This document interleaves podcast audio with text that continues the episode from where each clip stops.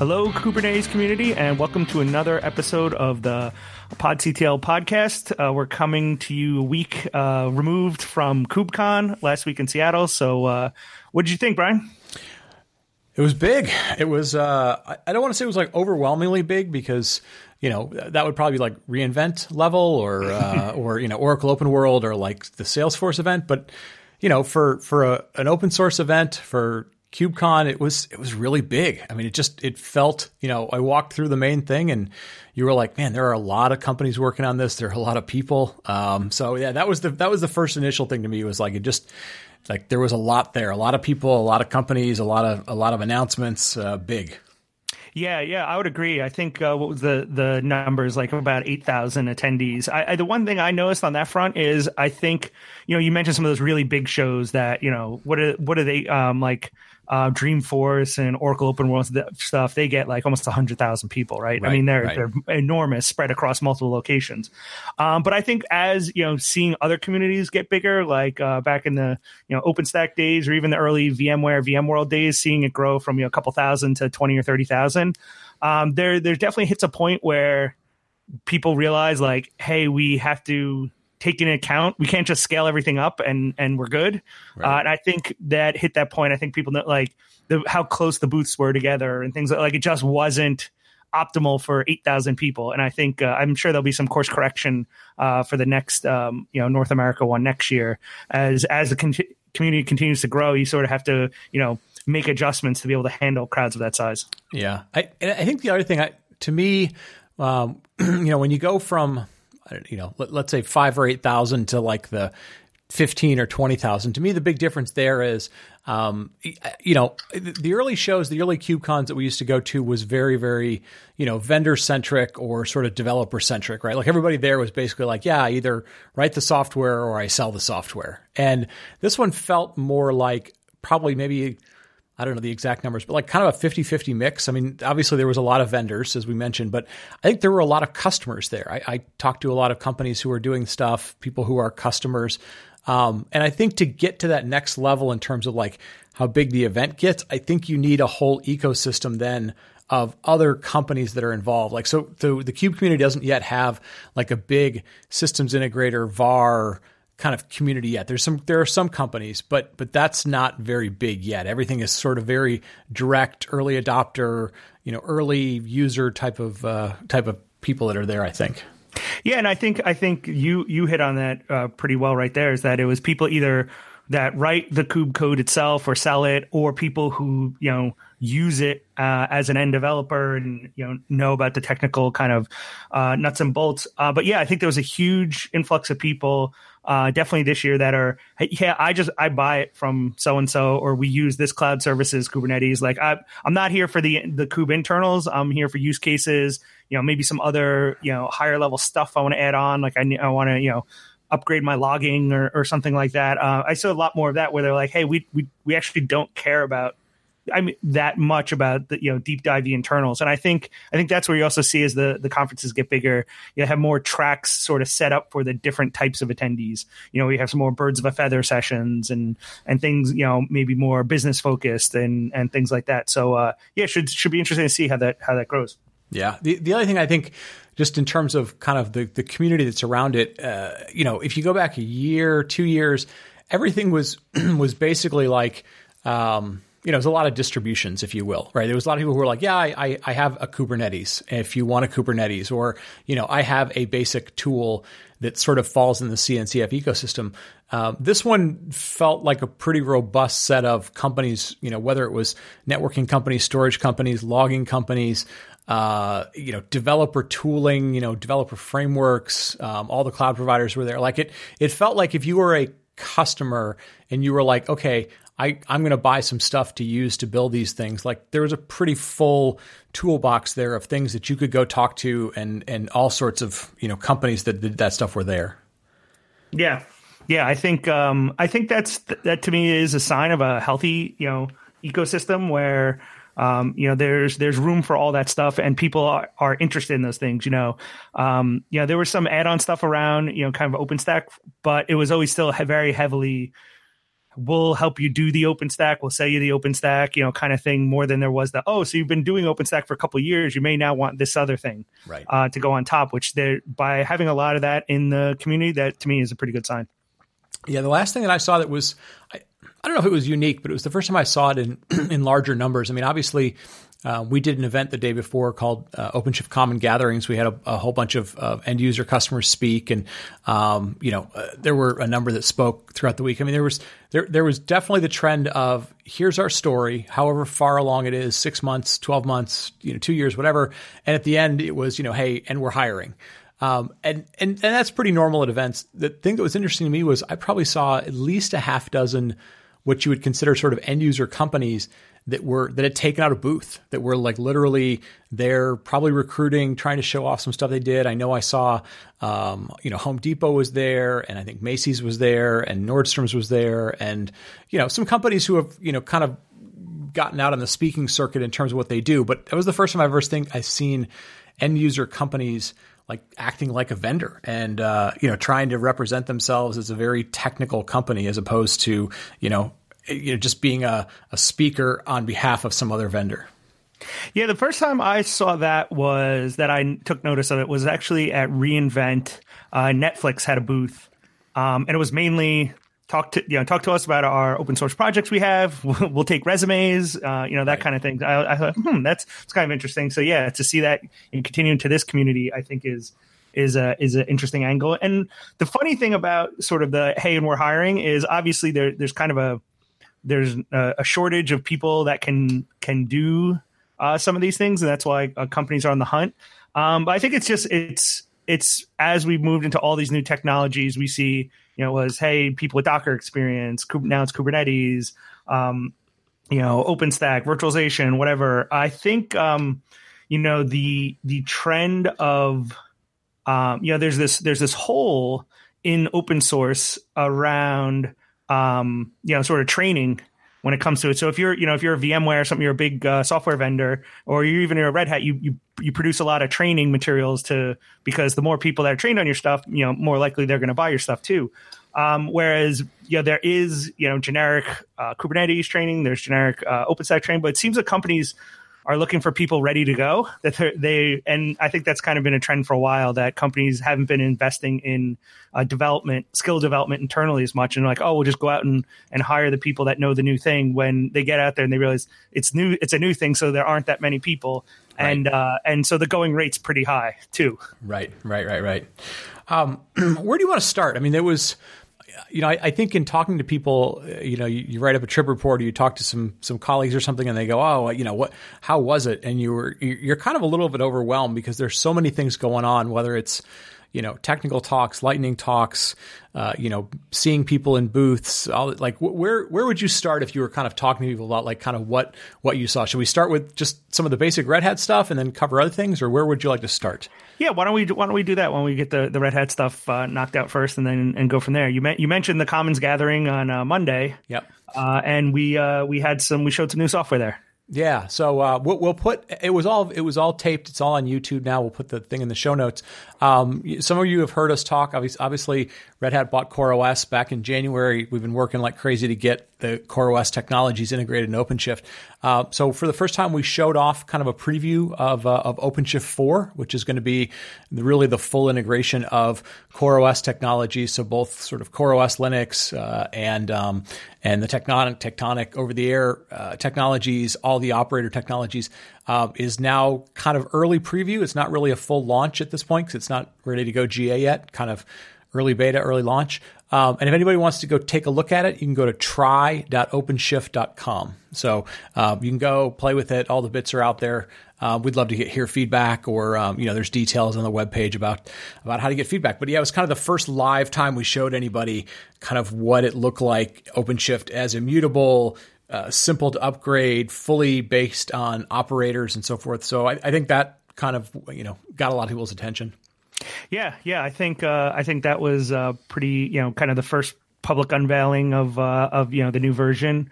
Uh, I think that was, uh, you know, you got to see those features. You know, some of this uh, CoreOS stuff had been, you know, making its way in, in, in earlier versions, but to see this is sort of like the the big step for sort of some of the bigger features to come in all at once was uh, pretty nice to see. Yeah, the other one thing they showed um, that you got to watch a little bit in the in the in the video is um, they showed a pretty cool uh, auto scaling cluster auto scaling feature, which I think for a lot of people that are you know starting to look at um, some of the public cloud services and some of the you know kind of you know I don't really want to manage nodes anymore. I wish they would scale up automatically. I wish they would just kind of get updated automatically. I, I think they're going to be pretty happy between the automatic updates, uh, what CoreOS does in terms of immutability, and this, um, you know, and this cluster, you know, kind of uh, auto scaler capabilities, which was which was really pretty cool, and, and, how you can trigger it and so forth. Yeah, yeah, yeah, very cool. Um, one of the other things from a from a Red Hat perspective was uh, the etcd uh, being donated to CNCF. So people may have assumed it was already in there, um, but it was something that came over with the the CoreOS acquisition too, and, and so you know it's sort of the the bedrock of Kubernetes, right? That's that's where we're we're storing all the data. Yeah, and I think this one was sort of important. I, I was like you; I just thought it was, uh, you know, it was open source and it was fine, and nobody complained about it. I, I think I think there's a couple reasons why it happened. One, um, you know, it, it sort of is completes what CoreOS has been doing in terms of making sure everything is open source after the acquisition. Um, but the more I kind of dug into it, you, you realize and, and, looking, you know, hearing Brandon Phillips tell the story about it and, and all these different projects that use it. I mean, Kubernetes obviously uses it, but Cloud Foundry uses it. There's a bunch of databases that use it. Quay uses it. Uh, Rook uses it. Um, so I, I think it was kind of a good signal to the community to say, hey, um, this isn't just a Kubernetes thing. It's not just a CoreOS Red Hat thing. Like there's a lot of different projects that rely on this, and let's make sure that the governance and the ownership and everything is is independent of of anything that might happen in the future. Um, and uh, you know, it's a it's a pretty amazing project that that it's that well adopted, um, you know, and used at scale in a lot of different places. Yeah, yeah, I think that's the key. Is um, you know the the sort of thing things people's take on foundations, uh, software foundations and stuff seem to vary. And I, I, think CNCF's been been hitting the nail on the head pretty well lately. Where it's, hey, yeah, you know, we'll we're a good place for you to land your project, um, but that doesn't necessarily imply a uh, you know, endorsement or that they all the projects go together or anything like that. So I think uh, you know, with this being such an important piece of the Kubernetes ecosystem, having it in the CNCF, I think makes a ton of sense. Yep, yep. Uh, the Envoy project graduated. Um, you know, that's one of those ones I think people have felt like it was getting pretty mature because it's part of Istio. Istio is now 1.0, uh, but it sort of officially became a graduated project, which um, you know, it's now Kubernetes Prometheus and, and, Envoy are sort of officially graduated in uh, CNCF. So, um, you know, kudos to Matt Klein and, and the whole team at, at, at, Lyft for for having uh, brought that this far along. I know it's it's uh, hugely important, and a lot of people are basing their service mesh technologies on on Envoy and and you know Istio and other things. Yeah, yeah. Um, the next thing I, I wanted to uh, to talk about was, you know, you said like, what are the things you remember that you saw a lot, heard a lot, or something like that. One of the most common um, conversations that came up during the week was uh, about Heptio. So Heptio, they got acquired by VMware um, a, a, little ways back. Uh, but VMware's quarterly filings had the actual dollar amount in it. So last week was the first time that that information was public with a $550 million price tag. Yeah, that was a it was a pretty significant one. I think a lot of people were were pretty surprised at how high that was. Uh, I think the team was about 60 people. So first off, congratulations to all of them or and, and, to their VCs. That was a, a very good exit for a company that, you know, basically been around for a year uh, ish, um, you know, was sort of on the fringe of, of products, uh, you know, I mean, uh, mostly a consulting company. Uh, but, you know, I think it does sort of – you know, if you if you put you use a couple of data points, um, you know, CoreOS was two hundred and fifty million dollars back in basically end of January, February, and uh, Heptio was five hundred and fifty million dollars for half as many people. Uh, you know, basically eight or nine months later. So it, it gives you a little sense of kind of the craziness and the growth and the acceleration going on in the community. Yeah, yeah, I think it's uh, it's it would definitely surprise me. Um, you know, we all had our guesses, um, so that was significantly higher, I think, than than I heard anyone guess. Um, so yes, congrats to congrats to the Heptio team um, and uh, and to VMware. But yeah, I think it, it it's a um, you know it's definitely shows the uh, the investment that's going into this community, and I think a piece of it you know is because uh, you're seeing you know you're seeing success. Whereas if this was sort of a, a dying community or flat, you'd still see consolidation as people exited, but you'd see them you know with with you know pennies on the dollar just trying to save their investment. Where here you said it was a pretty pretty significant um, you know exit for them. Yep. Yep. Um, you know, there was a couple other things we'll put in the show notes people can go look at. Um, we'll actually, I think, if I can fit them in the show notes, sometimes they get truncated. Um, there were Uh, almost 40 announcements. So, you know, if you put it in context, uh, you know, reInvent by themselves did about 40 different announcements of, you know, new products and things. Uh, this had about 40 or so announcements. Um, you know, so there was a lot, there was a big fire hose to sort of take in, um, you know, as, as everything that went on. And, and, the good news is it looks like almost all of the videos, whether they were the keynotes or some of the, the breakout sessions are all posted online now. So people, you know, if you've got some break over, you know, some time over the holidays, so, you know, start, start consuming this stuff because it, uh, it can be a little bit overwhelming. Yeah, yeah. There's some there's some fantastic sessions in there, some great content, um, and you can enjoy from uh, from your couch with your uh, with your eggnog. Yeah. So we hit on some of the things that, that people were talking about, kind of hallway conversations or a headline or something. What what were some of the trends that you were, you know, just kind of observing and and trying to process and, and put in context, you know, throughout the week? Um, I think um, you know, it's you know, people nitpick it a little where they say, you know, hey, uh, this you know, Kubernetes is now boring. Um, uh, you know, or easy or something like that. Usually, what they mean is is not that it actually is, um, just that it's it's pretty stable and you know and and predictable at this point, and it's still you know a lot of a lot of code and hard work's going into it. Um, but they're but because they are past those initial success stages, they're they're looking like we said earlier, move up the stack. Uh, so you saw a lot more companies with you know, not even just stuff what I would say around Kubernetes, but more even on top of how how am I getting my you know code into Kubernetes? You know, things like GitOps and and and different approaches like that. I thought was uh, you know uh, seemed to be a pretty big focus across the board. Yeah, GitOps, GitOps was talked about some. Uh, you know, we saw a lot around service mesh. Uh, we're beginning to see some things around sort of Knative and serverless or functions, however you want to categorize that. Um, so yeah, definitely, you know, those sort of things on top. And then the other the other trend I'm seeing, and, and I guess this makes sense because it's a little bit chaotic or not defined, um, is we're seeing a lot of kind of programming models, uh, you know, trying to be created on top of Kubernetes. People essentially now saying, okay, this Kubernetes thing seems to be where people are going. Um, Kubernetes by itself doesn't necessarily feel like something that has a well defined programming model on top of it. So, you know, what are some of the new things we can do, especially for you know microservices, cloud native can can happen there. Um, you know, we'd already seen some of this with things like uh, Draft and Brigade and Skaffold and some of the stuff that, that Microsoft was working on. Uh, but we saw companies like Atomist and Windmill and uh, Pulumi with Ballerina, you know, a bunch of these other things that are, I think people are kind of experimenting with. They're trying to figure out, you know, do I embed this in the IDE? Do I build a whole new, you know, framework for how to do stuff? Um, you know, stuff like that. And you know, developers are finicky. They'll they'll sort of pick and choose what they like. And um, but you know, I saw that trend starting to bubble up a little bit, and I think we're probably still a little ways away from that, you know, solidifying or or kind of uh, you know narrowing at this point. Yeah, I mean, I think there's a combination of you know people are looking for um, you know the the way that they can interact with the environment the best way possible that's easy for them for their developers. Uh, but then also at the same time they're really looking for a lot of portability. Um, and it's good to see you know a lot of times we've seen like new projects or, or, or ideas pop up. It's it's you know let's get it you know it's uh, mvp let's get this thing working and out there. And it's like ooh how are we going to deal with this? How are we going to deal with that?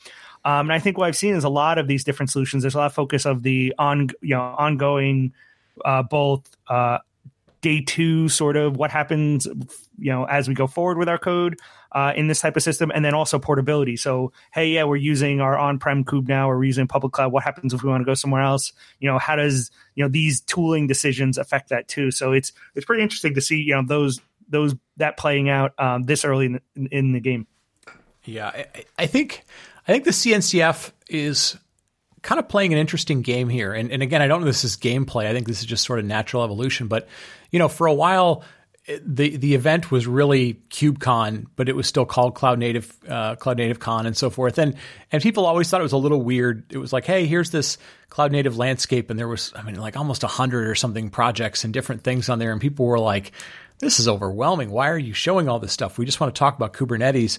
Um, and now, you know, uh, just to put it in perspective, like we the OpenShift Commons event used to be kind of the only event that went on the day before. It was just a, a, a gathering of a, of a community. Um, I think there were 15 or 20 kind of breakout um, sort of community events the day before. And so I, I, think to me, the trend to read into that is um, Cloud Native Con is probably going to become more Cloud Native Con than it will KubeCon. I mean, Kubernetes will still be a piece of it, but like there seems to be little pockets of communities that are finding their way around this ecosystem and they're comfortable around the ecosystem. Um, so I, I, think it's going to be a pretty diverse event going forward in terms of the t- breadth of technologies you can go learn about if you want to. Yeah, it, it's on that note. Uh, uh, one of the attendees uh, that I talked to, uh, that's an end user of Kubernetes, uh, told me that he was actually more, you know, excited for and surprised about the, you know, that they got a lot of the Envoy uh, day um, stuff they did. So I think, yeah, I think that's I could definitely see that where, you know, hey, it's it's just more of a a a point and place in time where all these different communities can get together where it's not like oh we're using all these open source technologies and we have to go all over the place to to get together as a group. It's like hey for a week in this city all these cncf project people will be getting together. So if you want to you know you may not even be using kubernetes right? You may be using you know some some of the a lot of different projects and just oh this day we're going to meet with those people and i could even see instead of it just being like the pre-day um, the, you know, the first day like they did this year with Monday, I could see sort of breaking out that way throughout the week. Right, right. Yeah, no, that'll that'll be interesting. You know that that will play a big role in you know locality where it's based at. Um, you know, next year it's going to be in San Diego. Uh, the U.S. one will be in San Diego. Uh, the European one, think, is in May. Is going to be in Barcelona. Um, you know, so you, have got to put them in places that are reachable, uh, that people want to stay for a while. Um, Seattle was great; it was a little bit rainy and cold, but that's how Seattle is. Um, any other little tidbits that you that you've kind of picked up throughout the week that you thought were interesting, or people might be interested in kind of learning about? Um, what I thought was interesting was, you know, I think sort of, uh, you know, the assumption was made. Well, for this, you know, if we're going to build some some microservices, you know, service we need a service mesh, and we've talked about things like Istio before, um, is to see some of the um, interest in no that's even though you know it's it's it's relatively stable now but interested in, in just the subcomponents i thought was really fascinating. Like no no no we just want to do the envoy thing. We don't we don't need the rest of that. Yeah. um, and the other thing is which i think is is evident that people are using you know containers and kubernetes platforms for real apps and, and pretty heavily is the interest in observability right? Um, and beyond just even projects like jaeger uh, but distributed tracing, observability, logging, um, you know, that the, the, a lot of interest both uh, from attendees as well as you know some companies that do work in those spaces. Uh, I think that's that was also pretty evident.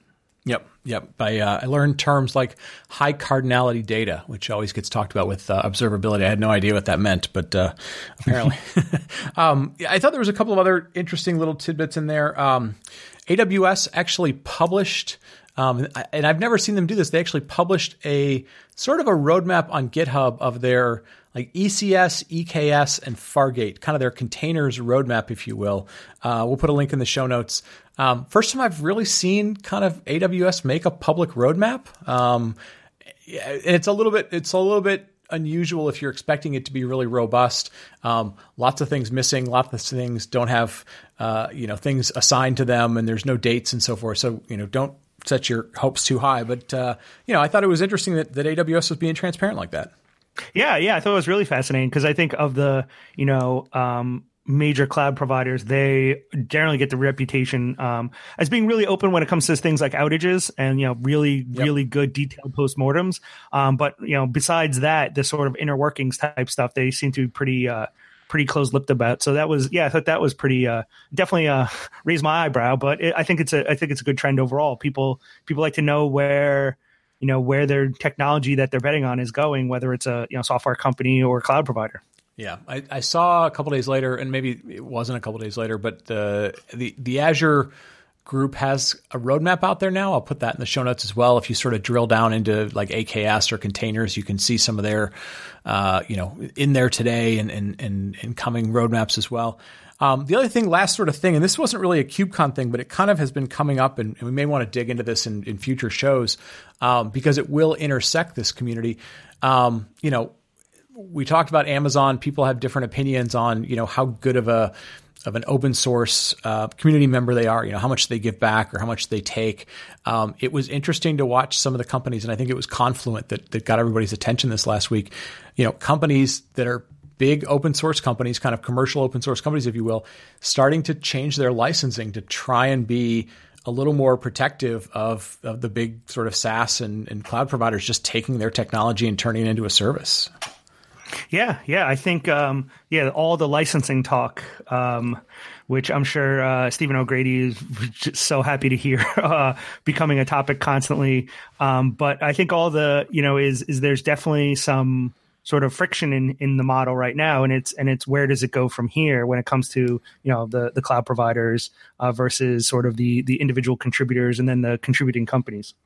Yeah, so that'll be that'll be an interesting trend to sort of watch. Again, we'll put some things in the show notes for people. We don't we're not sort of taking a stance on on you know what's the right license or wrong license, but um, you know we've seen this now from a couple companies where you know they're they're trying to say, look, we we would like to build a big community. We'd like it to be open source as much as possible, but at the same time, you know, we want to you know remain viable as a company and uh, so it's it's interesting just to watch the market dynamics and and you know when you compare that to the breadth of people that are showing up at these events. I think I think the biggest takeaway you're going to have from this is like the rules are sort of changing, and people aren't exactly sure, you know, how all the dynamics are going to play out. And so uh, it's definitely a fun place to be. It's you know it's moving really fast, but uh, um, you know, lots of innovation, lots of people interested, and and uh, and the business models around it are, are kind of shifting as we go. So, yeah, um, yeah, I think it's I think it's you know if you think about you know it was always hey if you want to you know use if you were using some sort of open source thing, uh, you were either contributing directly because you were using the free and open source version, so you had to be pretty good with it, and you were probably contributing,